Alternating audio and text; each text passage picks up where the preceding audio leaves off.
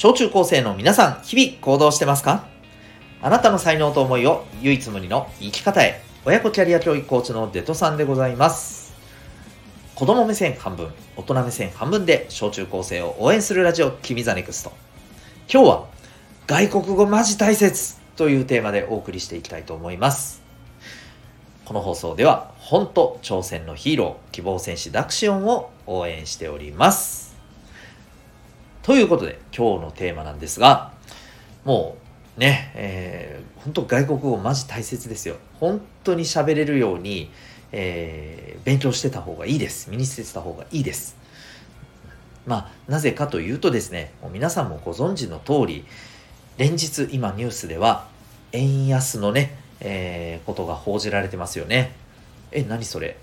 何それ？美味しいの？って思った人、マジでちゃんと見た方がいいですよ。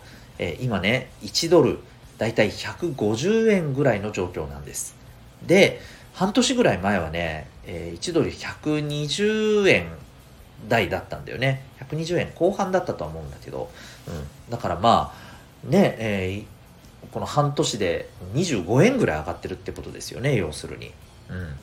でこれってどういうことなの？いや上がってるんだったら何？いいことじゃないの？って思った方は、あのー、もうぜひ勉強してほしいんですけど、まあ、この辺のことをちょっと解説すると今日言いたいことの、あのー、一番大事なポイントが薄まっちゃうんでちょっともうあのここはざっくり言っちゃうとですね、えー、円安が進むとどうなるかね円の価値が下がるんです。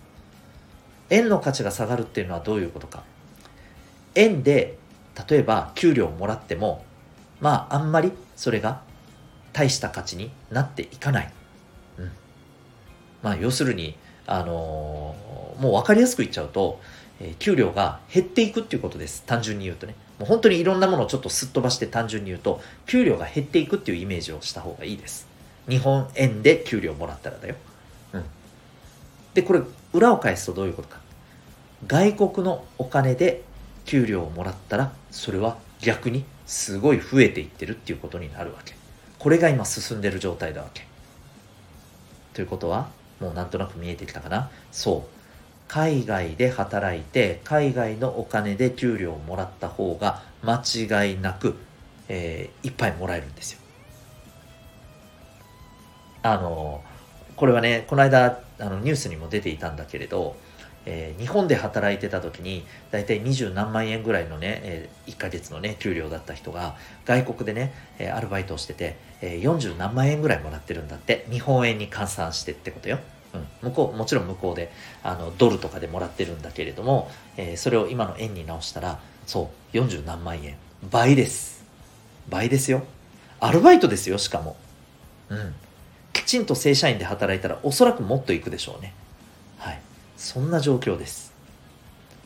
うん、とか、あとね、えっ、ー、と、これは別のあのネットで調べてて、えー、実際にね、オーストラリアでね、うん、にいる人の、まあ、あのブログ記事かなんかだったんだけれど、えっ、ー、とね、えっと、今、オーストラリアでやっぱりこう働いているとね、大体ね、年、年収、1年のね、収入ね、1年でのまあ給料でもらえる収入がですね、まあ日本の、えー、そうね1.78倍ぐらいですね。うん。そう。日本だとまあ平均が大体ね、まあ、500万ぐらいだって言われてる500何万ぐらいだって言われてるんだけれども、えー、向こうは今800何万ぐらいらしいですね。はい、もちろんいろんなね仕事もあるから職種によっては違うと思うよ。それでもまあ大体ざっくり言うとそのぐらい高いっていうこと。そう。今こんな状況があるわけです。起きてるわけです。で、これはしばらくこの状況は進むだろうと言われてます。もっとね。うん。で、ここまで来るとですよ。うーんって思いますよね。で、プラスね、そこにもう一つ言うとね、今ほら、皆さん、あの、普段の日常でコンビニとか行くと、海外の方が店員さんでね、働いていらっしゃるじゃないですか。いわゆる日本に来て、まあ、そこでね、えー、お仕事をして稼ごうということでやっている、ね、海外の方々なんですよね。日本語もね、本当に勉強されて、日本語ってね、難しいらしいですよ。あの、海外の、えー、言語の人からすると難しいんだって。だから、英語難しいってひいひい言ってる人はですね、あの、その1.5倍か2倍ぐらい大変な思いして、海外から日本語学んでる人はね、頑張ってるんだって思った方がいいよ。マジで。うん。で、そうやってる人たちも結構いるけど、あのね、多分ね、ここからどうなるかわからないです。なんでか。さっきも言ったように、日本に来て、ね、一生懸命日本語学んでさ、えー、そこでさ、働いてもさ、日本円でもらう給料がさ、もうどんどん減っていくんだったらもう日本で働かない方がいいじゃんみたいな、うん、もしかしたら自分の国で働いた方がよくねみたいな。っていうことになりかねないわけですよ。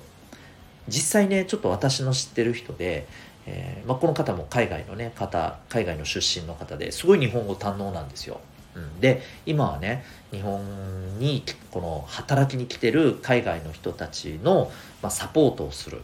うん、そういったお仕事をされてる人なんだけれども、うん、もうそろそろちょっと日本どうかなっていうふうにおっしゃってるんですよ。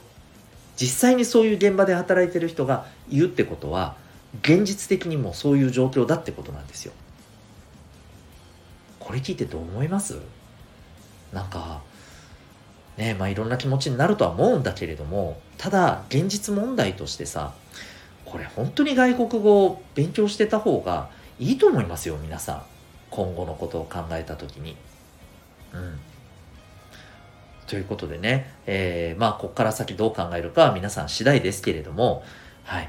ますます外国語を習得できることが、まあ、生きていく上で、むっちゃくちゃ強力な武器になっていくんだろうなと、私は思っています。私自身も今学んでるところですけれども、あの、私なんかよりもね、えっと、もうこれからね、生きていく時間が圧倒的に長い今の小中高生の皆さんはマジ必要だと思いますちょっと頭の中にそれ入れてた方がいいと思いますよというわけで今日はですね外国語マジ大切というもうドストレートなテーマでお送りいたしました最後にお知らせでございます。えー、私が、えー、サポート、えー、サポートとか運営している小中高生のオンラインのコミュニティがあります。民学と言います。えー、Zoom とアプリ、えー、Discord、この2つを使って、まあ、あのはい、えー、使える、活用できるコミュニティになっています。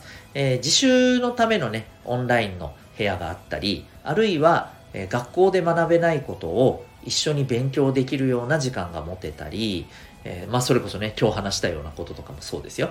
うん。え、とか、えっ、と、好きなものでね、えまあ、交流できたり、雑談できたりっていうようなところもあります。はい。